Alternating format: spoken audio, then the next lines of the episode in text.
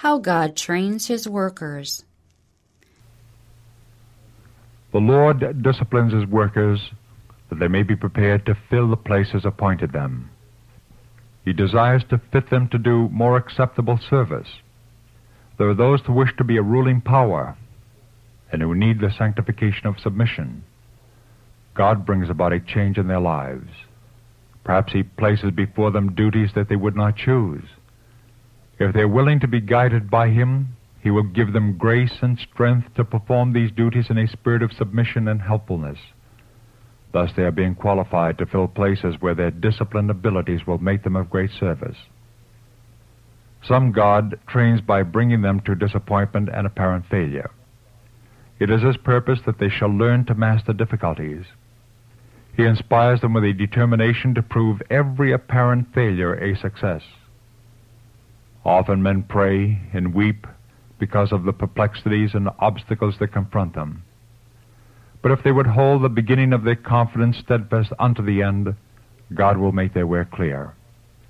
Success will come as they struggle against apparently insurmountable difficulties, and with success will come the greatest joy. A life of monotony is not the most conducive to spiritual growth. Some can reach the highest standard of spirituality only through a change in the regular order of things. When in His providence God sees that changes are essential for the success of the character building, He disturbs the smooth current of the life. He sees that a worker needs to be more closely associated with Him, and to bring this about, He separates him from friends and acquaintances. When he was preparing Elijah for translation, God moved him from place to place that the prophet might not settle down at ease and thus fail of gaining spiritual power and it was God's design that Elijah's influence should be a power to help many souls to gain a wider, more helpful experience. There are many who are not satisfied to serve God cheerfully in the place that He has marked out for them, or to do uncomplainingly the work that He has placed in their hands.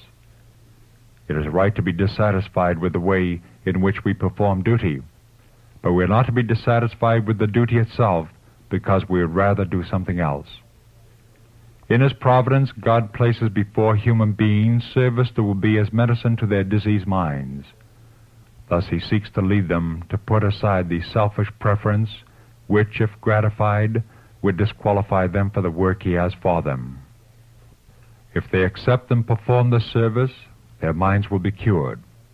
If they refuse it, they will be left at strife with themselves and others.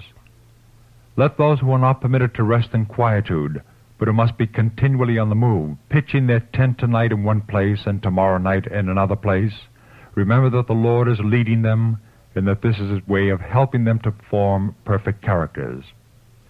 And all the changes that they are required to make, God is to be recognized as their companion, their guide, their dependence.